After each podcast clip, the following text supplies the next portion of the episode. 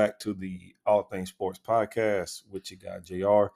Today is Tuesday, May the 30th. Happy Memorial Day. I know it was yesterday, but I'm a little late. So happy Memorial Day to every, you know, um, service member that uh, has served and has also uh, maybe you've lost family or know somebody that lost someone and given the life for this country. So I want to say thank you to all those that serve I want to say thank you to those that has given their life for this country. You know, it's more than just um, hot dogs and hamburgers, right? That's not what that day's about. I know that's what we end up doing, and it's all good and it's fun, but we can do that because you know somebody laid their life down. So, just want to take a second, say Happy Memorial Day to those uh, that has served, those that has served and has uh, given their life for this country. Um, I enjoy living in this country, so thank you to all who has done that. But uh, again, thank you to all who has listened in today. Uh, I'm going to jump into some boxing, um, some MLB, some WNBA, and we're going to talk about the NBA a little bit and uh, what happened last night. Um, did uh, you know some of you may have seen it already, but Boston fell short of making history.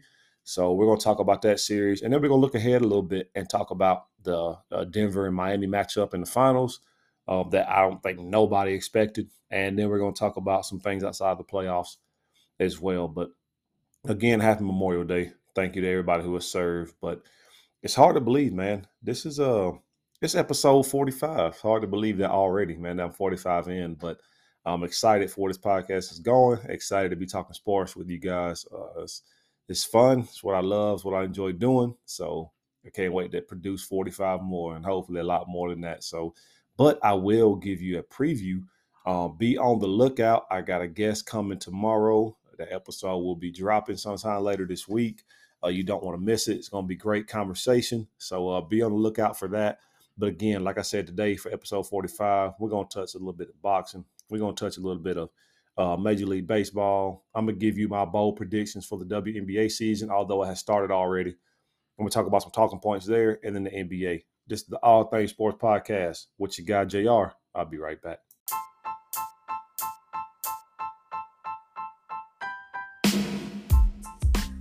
All right, all right, everybody. Welcome back. All Things Sports Podcast. Let's jump right into some of this talking points. Let's get into some boxing first. Um, and just be mindful, guys.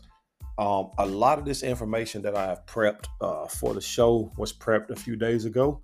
Um, so some of the stats that I have, especially for like Major League Baseball, they might be a little inaccurate just due to, um, you know, prepping for this show a couple days ago. They, they still play games, so I may be, uh, you know, a stat or two off just because of the games. But um, and then you know, same for NBA. Some stuff may have happened while we're, you know, while I'm recording the show. So just be mindful of that. But uh, I like to prepare for the show ahead of time, so it was already prepared. Um, and also, I can give you kind of live updates as they come in as well, which is some of the stuff I'm gonna start doing with this show too. Is giving you some live updates as I'm recording. and something happens, I'll just you know pause it and give you the update that has happened. So, um, but just keep that in mind. So let's talk about some boxing real quick. Nothing, uh, not a lot of uh, box information, but I do want to talk about one uh, or two fights that uh, one that I'm excited for, and two that I thought was um, judged wrong. So, Devin Haney defeated Vasily Lomachenko by unanimous decision last week. I don't know if any of you watched that uh, that fight, um, but uh, it was a really good fight to me. I thought it, you know, it was great. I thought Devin Haney came out the gate aggressive, came out the gate winning. But then I thought Lomo really uh, bounced back at the later rounds and really wanted to fight in the later rounds. But what's bothering me about this fight is the judges said that it was a unanimous decision that Devin Haney won. Now, if you're a Devin Haney fan, you know, close your ears, I guess. But if you go back and watch this fight, I don't think Devin Haney won. I think Lomo won. Like, I think Devin Haney won the first few rounds, but after that, I thought Lomachenko really dominated the fight later. And it's funny because his dad, Devin Haney's dad, came out and said that there was no need for a rematch. That that uh Haney dominated the fight, and I and I was sitting there looking at TV, and I was like, dude, what are you talking about? He dominated the fight, like. Lomachenko had Haney on the ropes some last few rounds, um, and it's a surprise to me that he didn't knock him out. Like he was working him. It felt like he had to get back in a groove. And for those of you don't know about Vasily Lomachenko, Lomachenko is, I think, the seventh, eighth ranked boxer in the ESPN's top ranked boxing. But he had to go serve his country when Ukraine, uh, and the war probably still going on in Ukraine, but when the war really started happening in Ukraine, it got heavy. He had to go fight for his country. So he had to take time away from boxing to go fight for his country. And he came back over here and just picked this fight up against one of the best fighters in the world, and Devin Haney for this uh, division. So for him just to pop back in and fight Haney, hey man, he did a heck of a job. I thought he won. So I would like to see a rematch uh, between Devin Haney and Vasily Lomachenko because I don't think this one was um, judged correctly. I really don't. I think they went unanimous decision way too quick. Uh, I think if you go back and watch, go back and watch that tape, I think you'd see a whole different. You're gonna see a whole different fight because I did. I didn't see that fight going the way they judged it, but hey, I'm not a boxing judge. Um, that ain't my job. But from my eyes, that wasn't a, that wasn't a unanimous decision. If anything, that you know, Devin Haney barely won, but I thought Lomachenko won. So I would like to see um, a rematch between Devin Haney and Vasily Lomachenko. Moving on, July 29th. I cannot wait for this fight. Um, it's probably the fight of the decade, might be one of the biggest fights ever, uh, especially record wise. But these two guys are great. Terrence Bud Crawford, 39 and 0, 30 KOs. They're going to take on Errol Spence Jr., who's 28 0 with 22 knockouts. Is going to be one of the best fights that we've seen in a long time. Uh, you know, uh, Terrence Crawford, the number one ranked boxer, and ESPN's top ranked boxing. Then you got Errol Spence, who I think was number three. Um, this fight right here, guys, uh, you need to go watch it. It's going to be one of the best fights for boxing. And, th- and if you remember, a long time ago, uh, when I started the podcast, I talked about a little bit of boxing. I said that these are the fights that need to happen for boxing to become back relevant. This is the fights that need to happen. Devin Haney, Lomachenko, great fight. Terrence Bud Crawford, Errol Spence Jr., this fight right here, incredible. These are the fights that we need to get boxing back on the scale that needs to get back onto. A lot of people don't watch boxing no more. A lot of people watch UFC now. But these are the fights right here, the big names, the guys that you know, um, are, are, undefeated, the guys that has these type records, they need to start fighting each other. And we need to see this kind of stuff be put on the line because both of these guys want to stay undefeated. So they're going to come out swinging. They're going to come out aggressive. These are the fights that we need to see. And I cannot wait for this fight on July 29th. Um, I will break down uh, the styles of each one closer as the fight gets here. I'll break down Terrence Crawford or Errol Spence, what I expect. And I'm to pick, I'll give you who I think is going to win off the surface right now, if it was me, I got Terrence Crawford winning right now, just for me thinking. But Crawford is 35. So will that play a part? I don't know, but we'll see. But right now, if I had to pick, just based off of, you know, without going back and watching a few fights, studying these two guys, I would have Terrence Crawford winning. But I'm telling you right now, that's going to be a fight that we cannot wait. I, I know I can't wait to see. It's going to be a great fight. So tune in to that. Tune into that fight. And if you haven't been watching boxing, you know ESPN does the top ranked boxing on Saturday night sometimes. Check it out, man. I mean, I like to check them out. I mean, I know the fights ain't great, but it's still boxing and it's a sport. So you know me on the All Things Sports podcast. I'm going to check it out. So check that fight out. But uh, yeah, July 29th, Terrence Crawford takes on Errol Spence Jr. and probably the fight of the decade or one of the biggest fights in a decade. So I can't wait to check that out. Moving on, let's talk about some major league baseball. Man, how about my Braves? My Braves continue to play well. Um, I had a chance to go to the game uh, Sunday, and man, let me tell you, that was the best uh, Braves game. Best.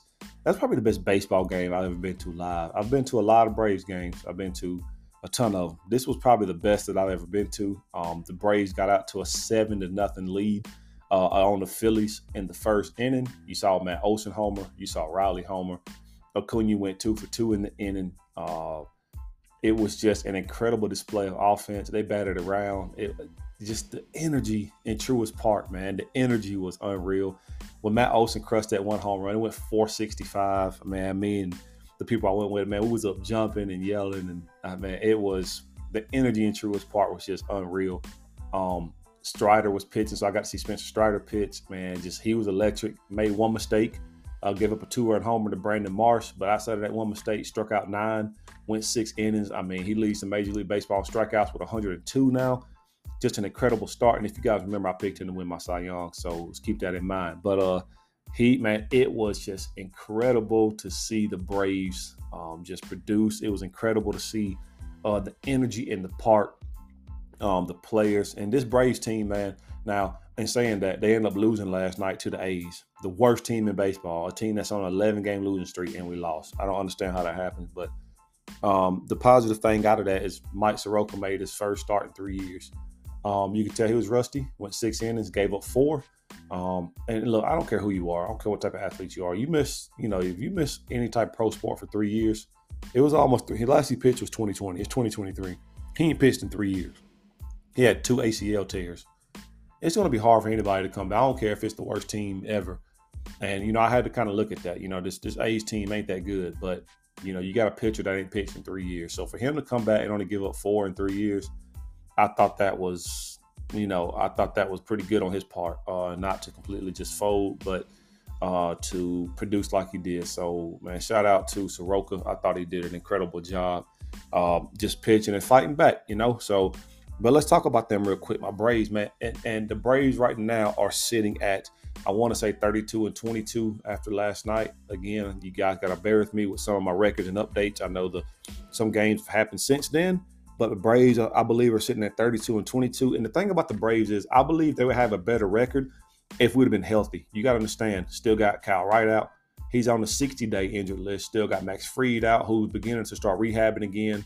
He's on the 15 day. So we still got two of our best top three, two of our top three pitchers they're out right now, and the Braves are still trying to stay afloat.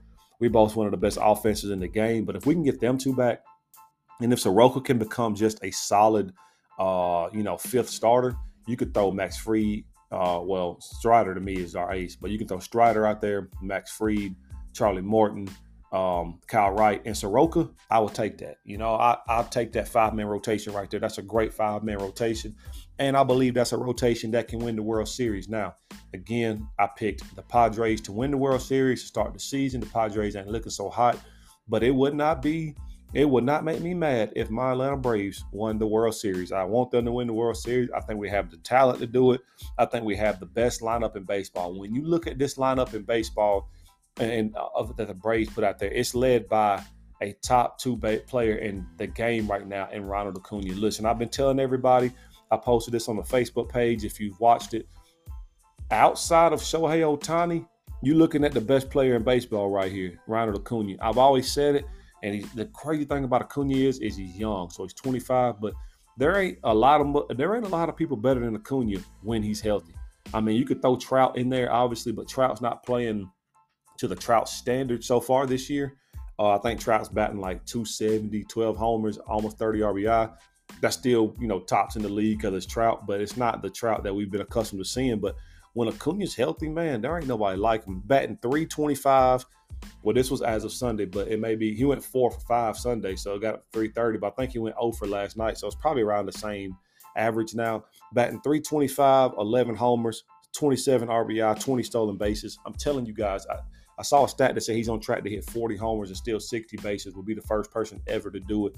Ronald Acuna is one of the best players in baseball, not named Shohei, Ohtani. Probably the best player in baseball, not named Shohei.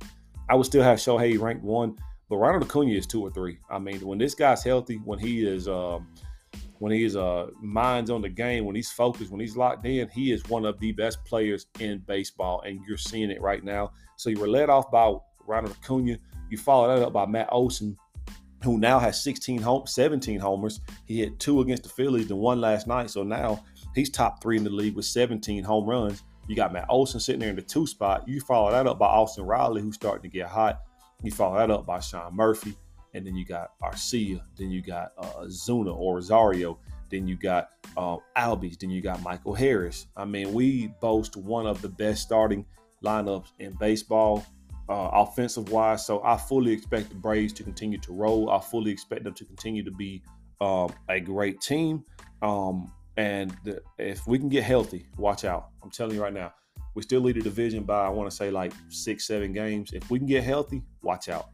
Let the Atlanta Braves get healthy, and you're going to see. I'm telling you, they're going to go on a run because they always get hot, and they're going to go on a run when they get their pitching staff healthy. Again, a position of need that I would still like for the Braves to get is a left fielder. I know right now you're rotating Kevin Pillar, Rosario, Ozuna, which Ozuna's been DHing most of the year, but I know we're rotating Pillar and Rosario. I would like to see them go out and get a left field fielder. I wouldn't mind them bringing back Soler. Soler is, you know, he's got 16 homers on the season. I wouldn't mind them going out and back and getting Soler. So that would be awesome to bring Soler back. You know, we did it with Duvall a couple years. We kept trade. We, we would trade them, get them back, get them back. So I don't know. I would like for them to get Soler. I think that would be great.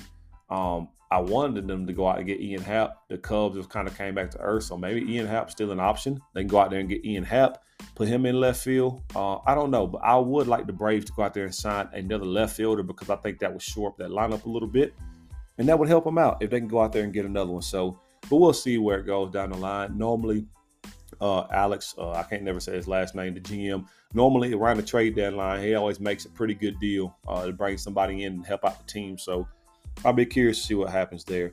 Uh, the Tampa Bay Rays, man, they're still dominating, 39 to 15 on the season. Uh, this team's just been dominant, uh, dominant pitching. The offense, they've hit 100 and something homers. Last I looked, it was 102. Uh, again, disclaimer: it could be more now, being it that it's Tuesday. But 102 homers, which led to which led Major League Baseball so far. This team's looking like a World Series bound team. Uh, I still think the Yankees are going to get to the World Series, but we'll see what happens there. They got to get healthy as well. But the Tampa Bay Rays, man, just they're dominating, man. They're best team in baseball by far, not even close. I'd like to see if they continue to dominate with that. Again, speaking about the Yankees, uh, Aaron Judge has found his form again. He's starting to round out. He's tops in the league with uh, 15 homers as well. He's starting to catch back and getting that groove. Um, they need Stanton back get that other big uh, bat back in the lineup. They need some pitching, uh, the pitching to get healthy. Rendon, who they signed, Carlos Rendon, who they signed, he ain't pitched yet this year because he's dealing with injury. Gerrit Cole's been great. They just got Severino back. So once they get back healthy, they'll be a dominant force as well. And the thing I've loved about this baseball season so far is I've loved the parity. You have so many teams that's just close in record wise outside of the A's. The A's are terrible. And I say that as my Braves lost to them yesterday. But the A's are sitting at 11 and 44. Um, they're just a bad franchise right now. I know they're looking at moving. Uh, I don't know if you guys have seen the picture of that stadium they're planning on building. They sent out the picture of that stadium. It's like a $3 billion stadium. That thing looks futuristic, man. It looks crazy. So the A's are looking to move into Vegas. So maybe that'll help get fan base back. Maybe that'll help get them back to where they need to be. Um, but right now, um, the A's are just a terrible, terrible franchise with no fan support, with no support at all. So uh, but outside of that, man, I mean, there's been a lot of parity in the league. Detroit Tigers, a team that still continues to surprise me. They're playing 500 ball. The Pirates are still above 500. Some of these teams that you thought would be bad are, are actually competing and playing well. The Dodgers have found their groove. I still think the Dodgers need to add one more player to that lineup, but they haven't found their groove. So, I mean, you, you, there's a lot of parity, and I love that. We've seen that in the NBA this year, a ton of parity throughout the league, and I think you're seeing that in the MLB. There's a lot of teams. When I say parity, a lot of teams that's even. You're seeing a lot of teams that are even throughout the league, and I think that's better for the league. Sometimes, I mean, you you want. Sometimes you're going to have that dominant team, the one team that sticks out. But when everybody's even and competitive, man, it makes for a great season. And I'm loving what I'm seeing uh, from this season so far. So, uh, real quick, I want to go and give you the um, just leaders in the, the categories. And again, guys, it's going to be a little off, but Pete Alonso, I know he hit another homer, so he's at 20, leads the league with 20 home runs, followed by Max Muncy with 17. Uh, uh, Soler got 16. Matt Olson has 16. Aaron Judge has 15. Adolis Garcia of the Rangers got 14. Batting average, Luis Arraez from the Marlins batting 374, which is unreal. Um, Bo Bichette of the Toronto Blue Jays batting 335. Elias Diaz batting 331. Oh, Freddie batting 330. Freddie Freeman of the Los Angeles Dodgers. Uh, Yandy, Yandy Diaz is batting 329, and my guy Ronald Acuna batting a solid 325. Right now, um, the RBI leaders in the league, uh, Adolis Garcia again from um, the Rangers, bat uh, with 49. Yordan Alvarez of the Astros, 46 RBIs. Pete Alonso with the Mets, 45. Rafael Devers, the great third baseman for the Boston Red Sox, with 44.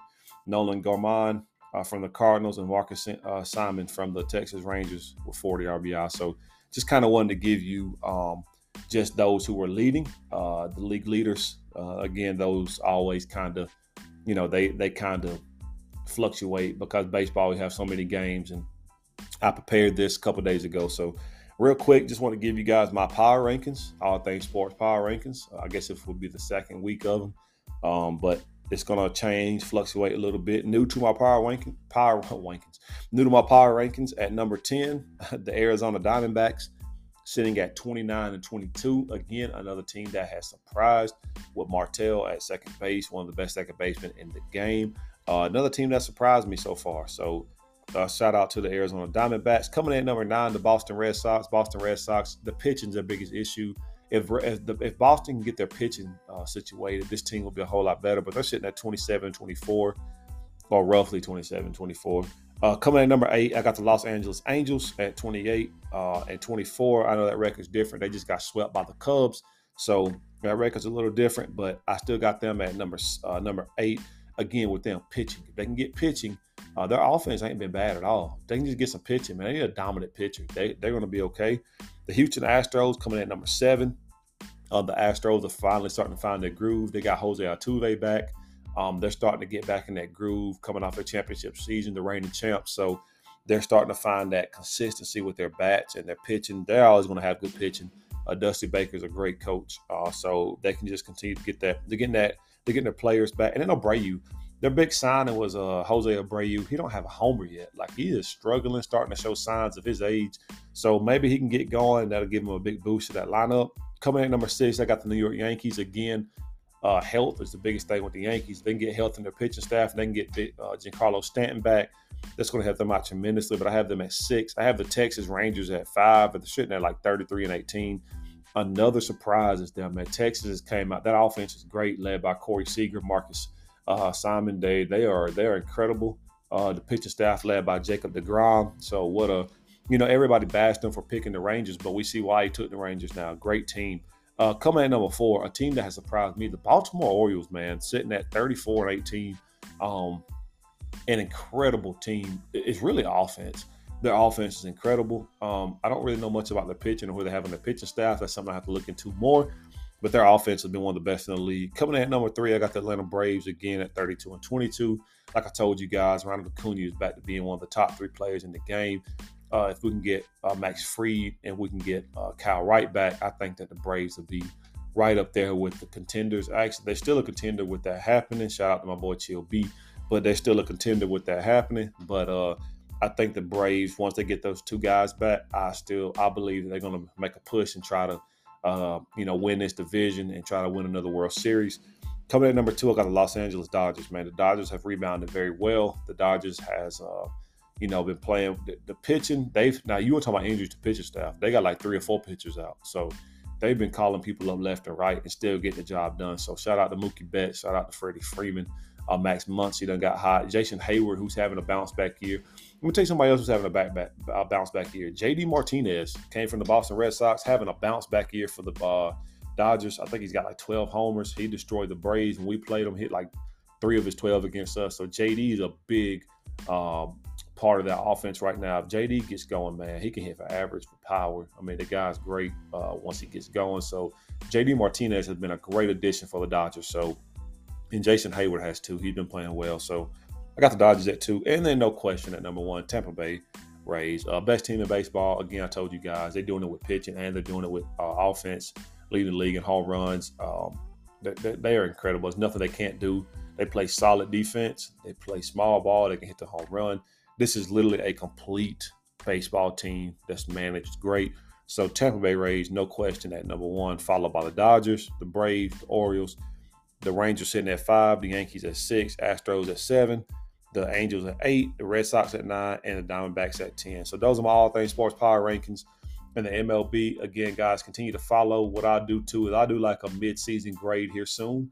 Um, like you won't hear me talk about the MLB every week because it's just too many games. It's too much to go on. So, but I'll do a mid-season review coming up here soon. So that, I'm gonna take a break, uh, and when I get back, we're gonna talk about the NFL. I don't have a lot to talk about the NFL because there's not a lot going on, but there's a free agent wide receiver out here that I'm interested by, by the name of DeAndre Hopkins. So we're gonna talk about D Hop when we get back. The All Things Sports Podcast with your guy JR. I'll be right back after this short break.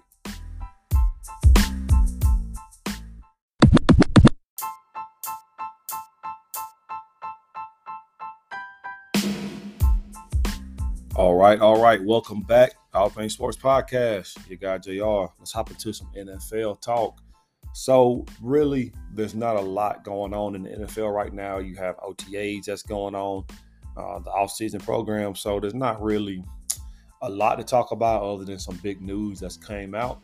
But uh, again, what I'll do is as the season gets closer, um, I'm going to start breaking down each division, kind of like what I did in baseball, what I expect from each division uh, some of the storylines from each division. I'll break down each team. I'll probably have, I ain't no probably to it. I'll definitely have a guest in here bouncing uh, ideas off of each other.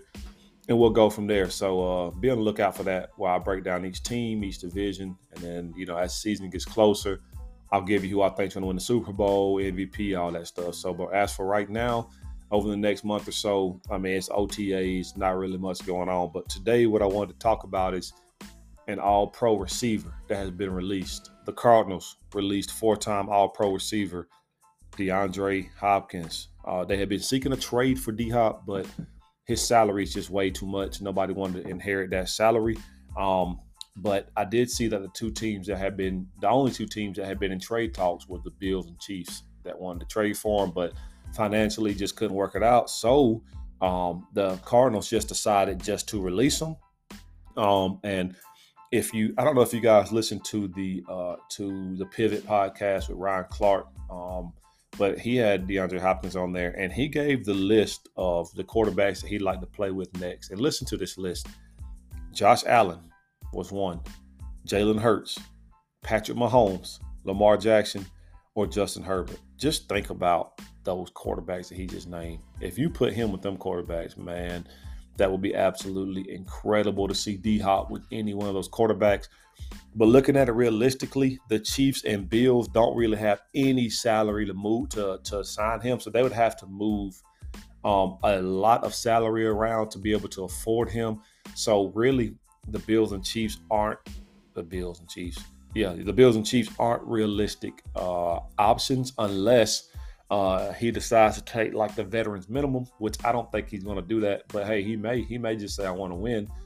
But I would imagine that you know a team like Baltimore, who has the calorie the calorie the salary to uh, offer him may offer him you know 12 million. I saw I looked up the other day Baltimore can offer him up like 15 million. So you know if they gave OBJ 18, you know they're going to try to give you know DeAndre Hopkins just as much the same, if not more.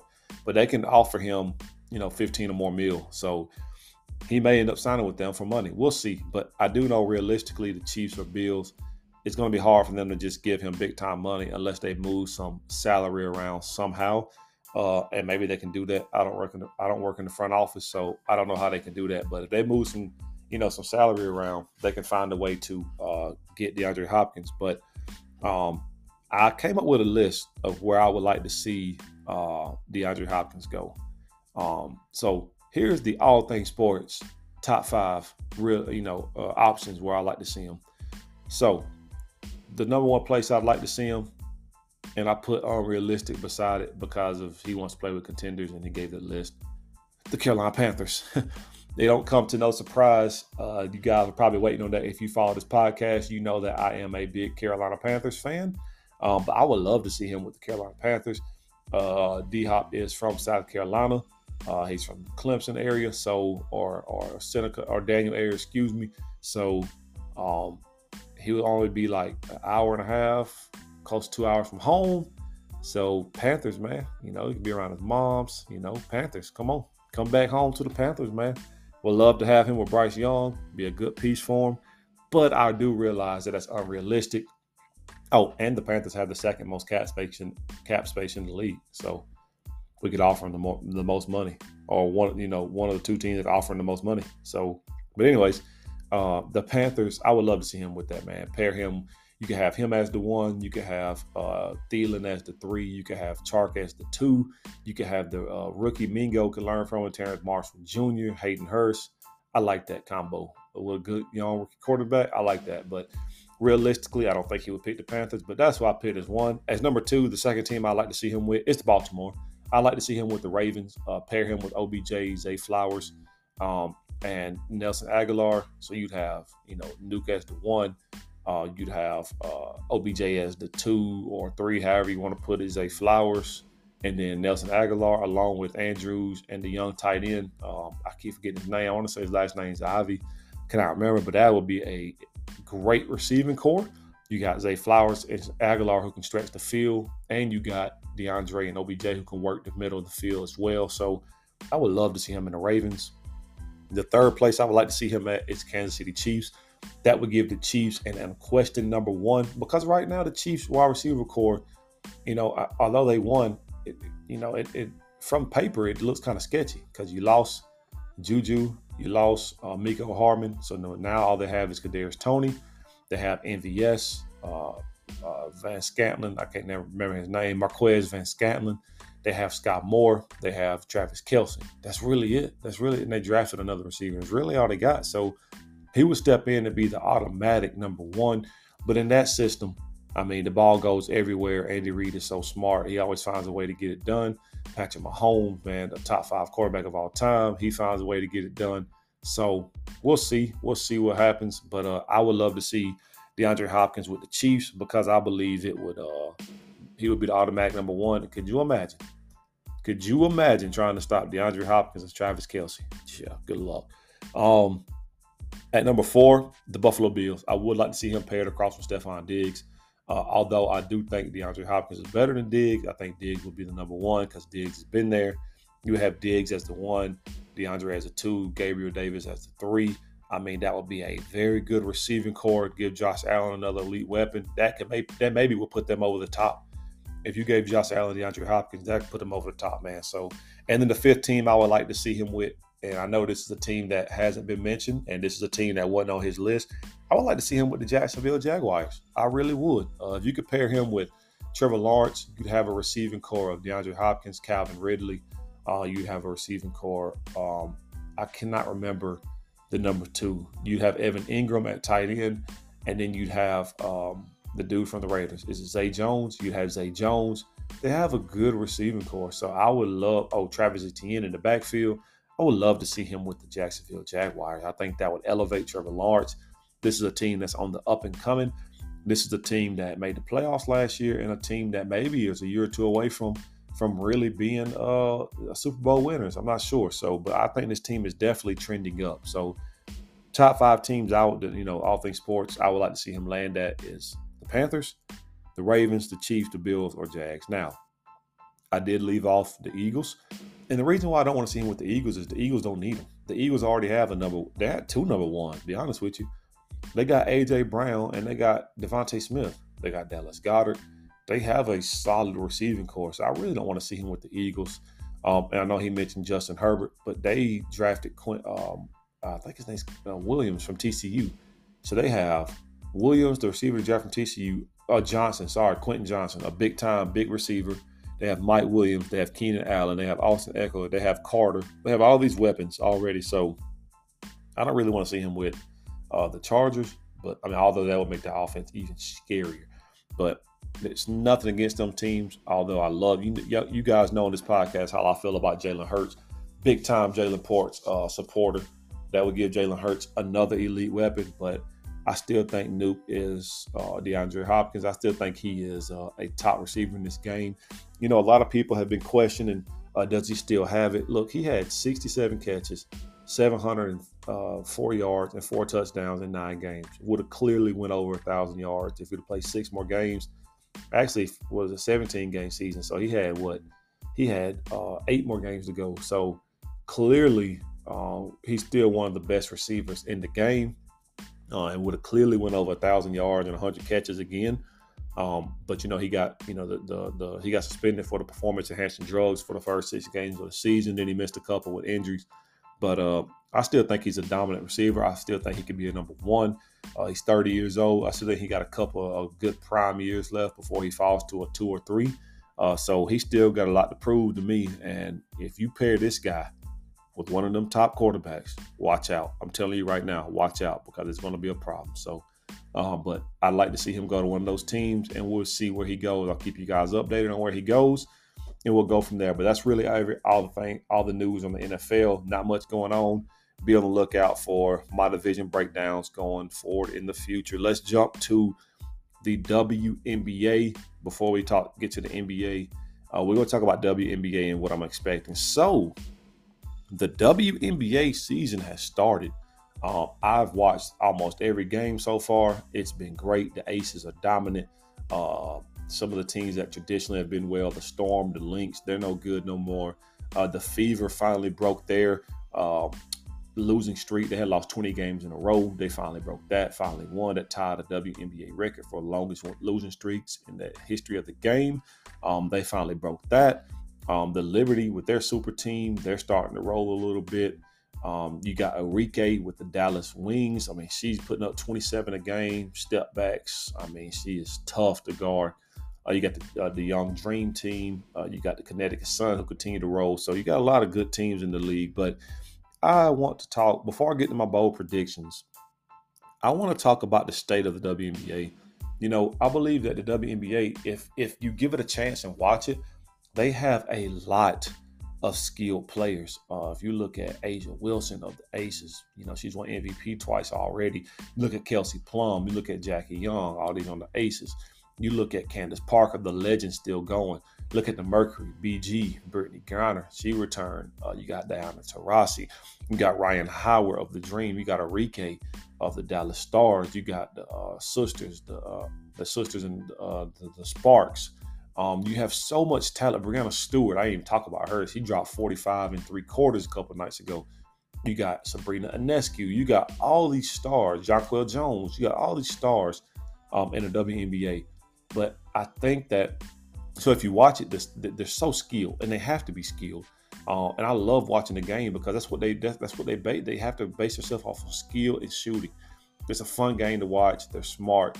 It's an incredible game, so I encourage you to watch it. But so they have star power, um, and then imagine when Caitlin Clark comes from Iowa. Imagine when um, Angel Reese comes from LSU. That's gonna give them even more star power, right? That's gonna give them even more star power in the league. So I think they have the star power. I think they're starting to get, you know, a more guy. You know, the NBA players already know, but more people starting to notice uh, the star power in the WNBA.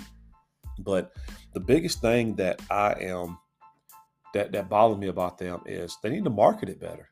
Um, I know they got the WNBA app, but if you ain't a WNBA fan, you're not gonna, um, you know, download that app. They need to market that, market the WNBA better. Uh, maybe join with the NBA do a partnership with them if they already don't have one to market it better. Um, but and the thing is, the thing that we got to understand is, and I'm not here to make anybody mad, but the thing we have to understand here is they're not going to be the NBA. All right, it's not going to be the NBA. So let's go ahead and get that, you know, out the way. It's not going to be them. All right. So you got to find a way to market it. You got to find a way to get the game out there. And the other thing that bothers me about them is that there's only 12 teams in the league. Like and, you know, there's only 12 teams. So the schedule, you're playing the same, you know, teams over and over and over again. You got to have more teams, man. And you say, well, there's not a lot of players. Well, if you notice, the WNBA is all the time cutting draft picks. I saw where they've already cut four South Carolina players. They got South Carolina had like eight players get drafted. They've already cut like four of them. If you start, if you have more teams, you won't have to cut these people, these young ladies. So, like, develop more teams, find a way to get more teams in the league. I don't care what you have to do. Go out here and get owners, do something to get more teams. You need more than 12 teams, man. Get 12 more, get more teams in the league and stop cutting players. Like cutting all these players and they're just going and not hooping. Like that could be another team. So the state of I think the WNBA is growing, but if they don't market it better, if they don't get more teams, uh, if they don't stop cutting players, I don't think you're going to see it grow anymore. It's going to continue to be what it is. Like you're casual basketball fan and watch it, like I'm going to watch it because I love basketball. So, and I love sports. I'm going to watch it. Like I love watching their games. But the state of it right now, man, it's it's growing, but not as fast as they want it to. They just not got commercial flights for players. Like, so it's just I don't know. The WNBA is it, you got to find a way to market it better. You got to get more teams. You got to stop cutting players. So that's just kind of where I'm at with it right now. I enjoy the game, but not everybody's gonna sit and watch the game. So you got to find a way to get it out there. Um, BG, Brittney Griner's back. Um, good to see her back. You know, she was wrongfully detained uh, for a while. I think it was 10 months. It's good to see Brittney Griner back. She's averaging something like 20 and 9. 20 points a game, nine rebounds. So it's good to see BG back, man. So, um, but if you got a chance, tune in to WNBA, man. Especially watch the Aces. The Aces are just incredible, and I'll get to them in a second. But just tune into it, man, and watch these uh, women play, man. They know the game. They're fundamental. It's, it's exciting. It's exciting to watch. So, um, but let's get to my bold predictions of the WNBA right now. So, my first bold prediction is that the Las Vegas Aces will break the season season single record of wins I think they're going to get 30 wins this year. Uh, the previous record is 29 and 5 by the Phoenix Mercury, who was led by Diana Taurasi and uh, Brittney Griner uh, in the 2001 Sparks. So I think they're going to go 30 and 4 this year. And I also think they're going to repeat as champions, which something that ain't been done since the Sparks again. So my bold prediction Aces win 30 games. Aces win the title again. They're already 4 0, so they're well on their way to it. If you haven't watched the Aces, you need to watch it. Led by A'ja Wilson, already a two-time MVP uh, in six seasons, led by Kelsey Plum, who finished second in MVP voting. So again, that's another problem. That's what me and TLB was talking about. And while I'm on it, go check out the Chill Bravado podcast. Uh, I know the Lakers season is over, but he's still going to be putting out good content on game on different subjects. So go check out his podcast. Again, that's my brother Chill B with the Chill Bravado podcast. Um, we talked about that. You know, it's a bad sign when you got two teammates that finish one and two in the MVP vote. That's when you know you ain't got a lot of parity. That's when you know you ain't got a lot of going on. Like literally, Kelsey Plum could have won it, but A'ja finished first. So, but they got Kelsey Plum, exciting player. She's quick, get to the rack, can score with the best of them. One of the best scorers in college history while she was at Washington, but has carried that on to the uh, WNBA. You know, after she tore her Achilles, she trained, man. She got real, she got a lot better. So check out and Chelsea Gray, man. If you ain't watched Chelsea Gray play, Chelsea Gray is one of the best point guards in, in, in, in the world. Forget WNBA, like in NBA. She's one of the best PGs in the world. Like if you watch her, it's not even the no looks for me. It's like her, it's like her feel, her awareness for the game. It's like it's it's like a legit point guard. Like I'm not here to compare the men and the women, but if you watch her she can literally, I believe she can go to any gym, men, women, boy, girl, whoever, and compete with the best point guards. I really do believe that because the way she sees the floor, the way she runs the team, the way she uh, uh, gets her team in the right spots, the way she pick and chooses where the scores, her handle is tough, can shake you, can get by you. It don't look like it. She look like, you know, she reminds me of kind of like like the footwork and the slowness. It reminds me like Paul Pierce, how you looked at him and thought, man, this dude can get by you, but he would be by you in a second. That's Chelsea Gray. The way that she can get by you, the way that she can run, you know, a team, the way that she does the no look, her no look passes are incredible. Uh, the, her awareness of the game, the pull up, the shooting. Chelsea Gray, one of the best point guards in the league. She would give anybody, anybody fit. So check out Chelsea Gray and Jackie Young, man, former number one pick. Jackie Young, they, they got three number one picks on this team with Jackie Young, Kelsey Plum, and A'ja Wilson. So this team team loaded, man. Jackie Young just does not but get buckets. She's a beneficiary of all these great players. She gets buckets, man. She dropped 30 twice a season already, uh, and can really be, you know, that that that big piece. And then they got my girl, Candace Parker, the legend, the GOAT. I know a lot of people say Diana Taurasi the GOAT, but I think Candace Parker is the GOAT of women's basketball. You got Candace Parker who can do everything. Look to become the first player to win a championship with three different franchises. You know she won with the Sparks back in 2016, and she won with the Sky a couple years ago.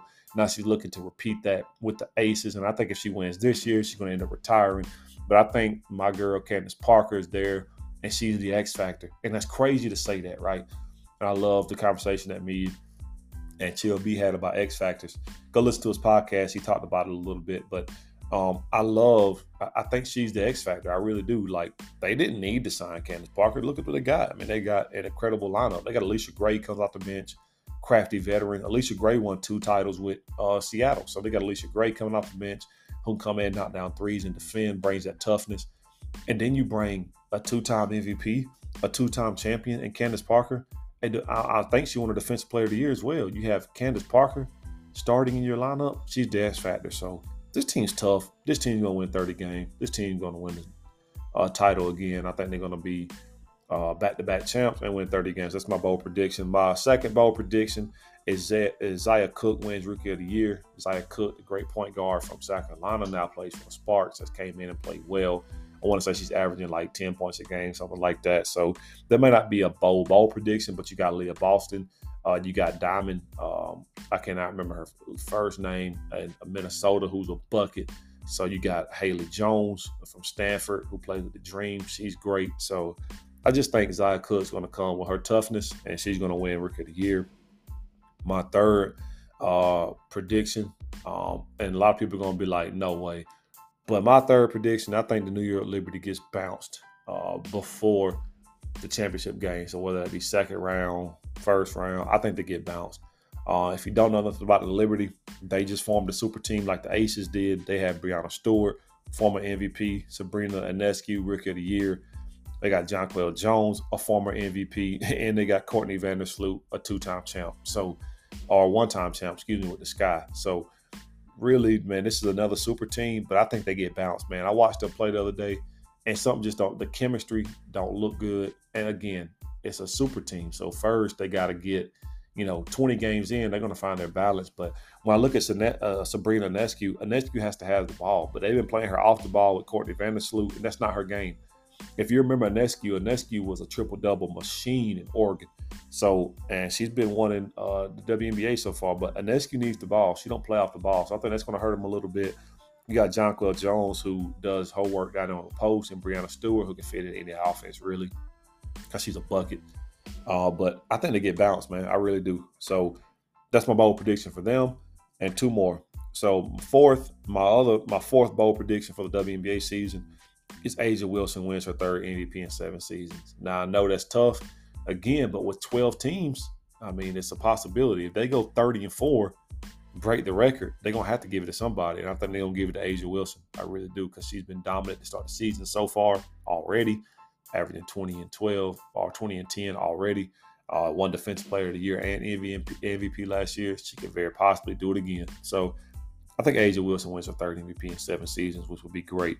And my fifth bold prediction is I think that this will be the highest rated season ever. Now, again, I know you can think like, dude, you just talked about, you know, you just talked about how they needed to um, you know, add more teams and all that. And I really do think they need to. But I think this is going to be the highest rated season that you're going to see um, from the WNBA. So those are my bold predictions for the WNBA. I'm gonna take a short break. When I get back, I'm gonna wrap this show up with college bait, a little college softball history, um, the NBA talk, a little bit about the playoffs, some news outside of it, and then my rant of the week is back, courtesy of Scottie Pippen. So this is the All Things Sports Podcast. I'll be right back.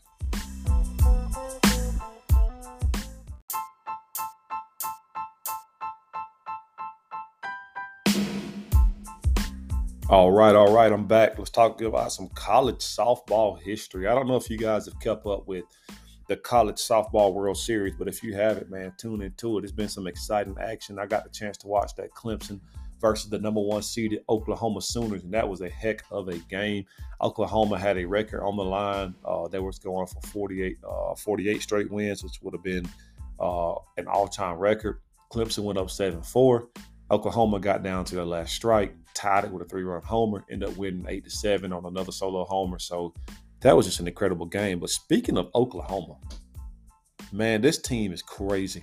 Uh, so they get to the College World Series in historic fashion. Again, they defeated the Tigers eight to seven, and they set the all-time record with 48 straight wins in a row and counting. Uh, that's number one all time. And you know the crazy thing about it is is they hold the third, fourth, and the fifth longest winning streaks of all time. So not only did they just break Arizona's record of 47 in a row, Arizona's second all time with 47 now. Oklahoma's 48. In 2019, they had 41 wins in a row. 2021, they had 40 wins in a row. In 21 22, they had another 40 wins in a row. Just incredible, man. You got this team over the last four years have set records, man. That's 160 wins over the last few years. That's unreal, man, if you think about it. Um, they're 55 and 1 on the season, looking towards the championship. The one loss they had, lost by one to Baylor. I would be real, I'll be feeling real good if I was Baylor, knowing that I gave you that one. But uh just wanted to get out there and anytime you see history made, you gotta just give it some props, man. 48 wins in a row, that's that's unreal. Um, and to have the third, fourth, and fifth longest winning streaks of all time with 40 wins, that's that's that's incredible. Uh, and they've done all this over the last few years, over the last three, four years. So that's absolutely incredible. So shout out to the Oklahoma Sooners uh, women's softball team. Continue to dominate, continue to set the bar, continue to set the standard, man. And I look forward to seeing them win this College World Series because they are the heavy favorite to win. Let's jump to the NBA real quick. I won't be too too long on this. I, you know, I've been doing a separate uh, episode on on the playoff recaps, and I'll drop one of those later as well. But real quick, uh, for those of you that didn't know, Denver swept the Lakers 4-0. Uh, LeBron went out with an uh, incredible game, uh, 40, 10, and 9. Jokic and Murray did their thing. Uh, so we'll see um, what happens with Denver and now Miami. Miami defeated the Boston Celtics last night. I really, let's back up for a second. I really thought Boston was going to complete the comeback. It would have been the first team ever to win coming back from 3 0. Um, I did not watch much of that game. To, uh, to the surprise, you would think, again, like I just said, when history's on the line, I like to watch it, but I didn't even watch most of that game. Um, but from what little bit I did see, I did see Tatum got hurt on the first play of the game, and he wasn't himself. He came out and said that he was in a lot of pain. Uh, that did like a pretty bad ankle sprain. He was a shell of himself, wasn't aggressive at all, couldn't do much pushing off of that ankle. But this is game seven. I'm not giving him no excuses. Uh, Jaylen Brown didn't play his best. Uh, and the team, the offense, uh, from what I saw from the highlights, the offense looked real stagnant, put up a ton of threes. Uh, and that's what got them in that hole in the first place. Not attacking the basket, just shooting threes and settling. Miami came in hungry. Miami was the hungrier team. Miami was confident they can go into Boston and win, and that's what they did. Shout out to my brother Max. Uh, Max told me that the Heat was going to win in seven. I kept going back and forth. I said, "Man, no, momentum's on the side." He said, "Man, that don't matter." He said they don't won twice in Boston. So shout out to my brother Max, uh, Coach Max. Uh, just know what he's doing, know what he's talking about. And while I'm on that, for a lot of my local people, if you ain't had a chance to go to uh, the elite uh, Bowden's Elite Car Washing, you need to go to it, man. My brother Max is the best in the game uh, far as washing cars. He's the best there is. So, all my local people, if you haven't had a chance to go check out um, the car wash side of the business, go check that out, man. Max, the Elite Boat, Elite Detailing, go check him out. Uh, and I'm gonna start reading off some of his prices and start advertising it for him because he is great. Um, and I get all my cars washed by him. Uh, he's absolutely incredible. So go check out my brother Max, man. Uh, does an incredible job. Has a Facebook page, Elite Detailing. Go check that out. Uh, and I promise you, I promise you, you will not be uh, disappointed in the job that he does because he's great. So not only is he a phenomenal basketball coach, but he's great at what he does. He's great at anything he does. So shout out to my brother Max, man. Hopefully I can get him on the podcast one day and let you hear some of the knowledge that comes from my brother. But um, again, he told me Heat in seven, and I argued back and forth with him because I thought Boston. My thing was if you come, if you don't play this hard all already, you you're gonna come back from if you if you're gonna come back from 03 you can't just not win, right? Like you can't just not expend all that energy and then come back and not win the series. So I really thought that Boston was to win, but man, they came out just laid an egg. Um, jacked up threes. Tatum was, you know, not himself. Just did not look like they had to fight. Miami had to fight. Miami had the game plan. They executed the game plan, and they went in there and they won. So that sets up a matchup between the Denver Nuggets and the Miami Heat. Um, I'm not going to give you my prediction yet because I'm going to do another episode to break down the matchup, to break down what I think is going to happen. So be on the lookout for that as well. Um, and in other news, um, Adrian Griffin becomes the head coach of the Bucks. Um, uh, Nick Nurse pulled out of that job because now Nick Nurse became the coach of the Sixers. So you have Adrian Griffin, who was an assistant with the Raptors. He came to coach the Bucks, and uh, I saw reports that said that Giannis had vouched for him, that Giannis wanted him to uh, coach him, and now Nick Nurse uh, pulled out of those jobs to go coach the Sixers. So that's two of the, you know, uh, two of the jobs that people saw. They're closed now. Now you still got Phoenix that needs a coach. You still got Detroit that needs a coach, and you still got Toronto that needs a coach. So we'll see what happens. You still got Doc Rivers out there. You got Monty Williams out there. Mark Jackson's name, Kenny Atkinson, the assistant for the Warriors, have been out there. So you got all these names are still out there. Be curious to see what happens. I think Doc, uh, I think his time may be over. Like me and TLB said, the Doc's out, the nurse is in in Philly. So we'll see what happens there. I think Doc Rivers' coaching career might be coming to an end. Um, I don't see outside of Phoenix, I don't see a team that he can go to. I really don't. Because um, at this stage of Doc's career, you want an established team with an established veteran superstar to coach and try to win another championship before you ride off to the sunset. I don't see him going to Phoenix. I could be wrong. I've been wrong a lot here lately. I could be wrong. So maybe Phoenix ends up giving them a shot, but I don't see that. So we'll see what happens with those, with that. And also, I told you guys I'm gonna start doing live news. I just got notice that Bob Myers is stepping down as the executive, uh, two-time executive of the year, the GM of the Golden State Warriors, the architect, the one that drafted all these players. He is stepping down and stepping away from the team. He said it's just time to step away. So um, I am curious to see what happens with Bob Myers, to where he goes. I saw that Washington Wizards offered him a pretty uh, lucrative contract to do the same thing for them. So I'm curious to see what happens uh, with Bob Myers, and I'm curious to see what happens with this team now. Bob Myers stepped away, uh, so I'm curious to see the direction of this team.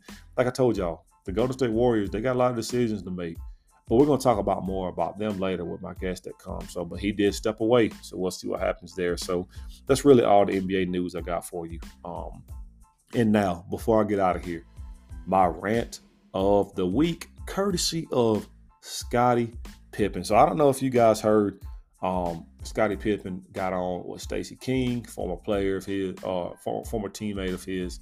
Got on, I guess it was his podcast or his show, or I don't know what the platform is. But, anyways, got on there and said that Michael Jordan was a horrible player and took horrible shots before Scottie got there, and that Jordan wasn't the GOAT. And that also that he don't talk about uh, GOAT debate because of team sport. Now, mind you, before I get into uh, the stats that I want to get into to to show you that Scottie was talking some crazy stuff.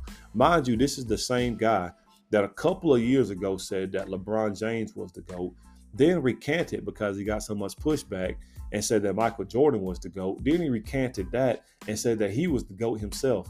And then he came out just a couple weeks ago and said that now he don't believe that there's a GOAT because it's a team sport. Like, dude, make your mind up, Scottie, what you want to do. Like, who to go? Do you believe in goats or do you not? Because at first it was LeBron, then it was Jordan, then it was yourself. Now it's nobody. So this dude just kind of lost. Uh, I'm gonna get into some more stuff here in a minute of why I think he said this, but uh, he also said that nobody would have the career that LeBron James has, statistical wise, and I agree with that. I don't think he was wrong.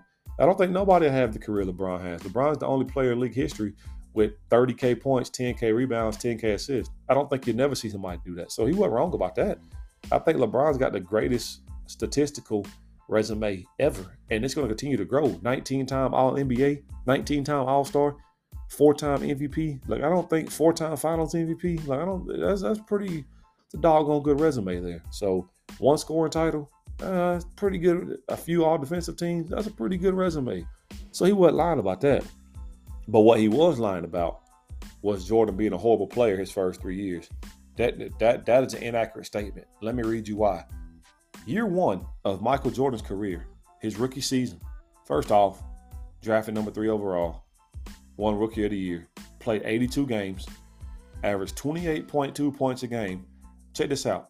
On 51.5% shooting. Does that sound like bad shots to you? 51%? All right six and a half rebounds, six assists, one rookie of the year, was an all-star starter his rookie year. And he made the playoffs. A team that won 20 games a year before made the playoffs and got swept that year. But does that sound like a bad year to you? It don't to me. Year two, he only played 18 games because he broke his foot. But in 18 games, averaged 22.7 points a game, 3.6 rebounds, 2.9 assists, shot 48% from the field. Um, came back for the playoffs, scored a playoff record 63 points against Boston. You know that one clip where he drives baseline, hits um hits Larry Bird with between the legs a couple times, take another couple dribbles in and pulled up for the shot. That's that clip. He came back that season from a broken foot and dropped 63. Now, what happened in that playoff series? They got swept again. So, year three, let me read you year three. Now, the only reason why I did the first three years was because Scottie got there after year three. So he said that Jordan was a terrible player before he got there. Let me. Oh, I'm reading. I'm showing you that he's not. Year three, got even better. 82 games again. Led the league in scoring with 37.1 points a game. Yeah, let me read you that again. 37.1 points a game, which led the league. five rebounds a game, 4.6 assists, joined Wilt Chamberlain as the only player ever to have 3,000 points in a season, became the only player in league history with 200 steals and 100 blocks in the season, right? Did not win MVP that year because Magic Johnson won MVP that year, which I still think Jordan should have won it, but did not win MVP that season. And shot 48% from the field, averaging 37 points a game. And got swept in the playoffs that year as well by the Boston Celtics, who eventually went and won the championship that year. So I don't know what Scottie Pippen's talking about, but that's an inaccurate statement. Jordan was not a horrible player his first three years in the league. I just read you he averaged 28 as a rookie, averaged 22 the next year, and then 37 the third year. But he was and shot no less than 48% from the field each three years. And he was a horrible player, took bad shots. Scottie, you can miss me with that, man. I just think that that Scottie's upset because the way Jordan portrayed him and um, The Last Dance, which Jordan could have portrayed him a little better.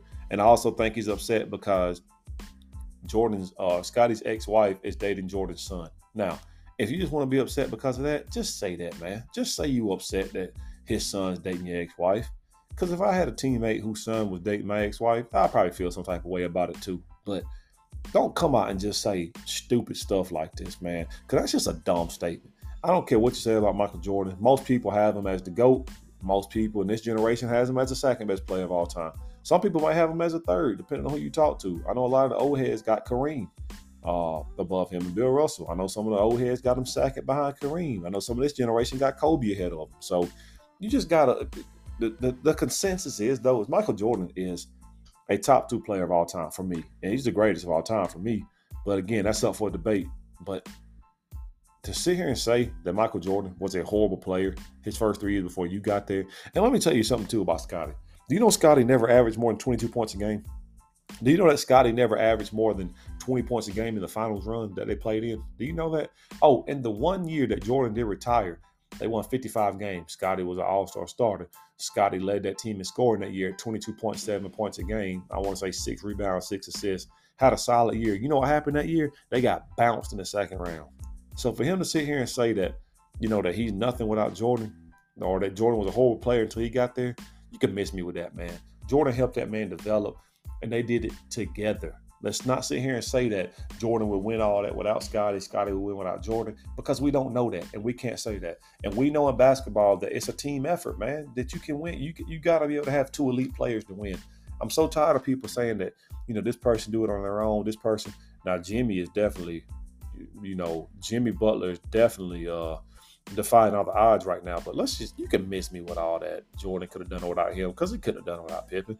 Pippen was the point forward of that team. Pippen defended that team. Pippen did a lot for that team. So, but for Scottie to come out and say that Jordan was terrible, Scottie, you can miss me with that, man. You need to just get over your feelings, get over whatever you got going on. You and Jordan need to go to some type of golf resort and, and make this up because those statements you made right there, that was dumb because Jordan was far from being a bad player. You just salty, man. It just sound like a salty old teammate to me that need to get over it. So this is All Things Sports Podcast with your guys AR. Hope you guys have a beautiful day. Tune in later in the week to when I have my first guest or my second guest on the show. Actually, my third guest. Man, look at me. I'm all behind because I had one with Cole and me and TLB got together. So yeah, this will be my third guest. So be on the lookout for that episode dropping. You don't want to miss it. Trust me. Hope you guys have a great day. I uh, hope you guys enjoy listening to this, whether it be, you know, in the morning, whether it be in the afternoon, evening, night, whenever it is you listen. I hope you guys enjoy it. Then let me know your thoughts on the Facebook page. Leave me some comments. Leave me some thoughts on just the episodes that's going on. I appreciate it. Peace out.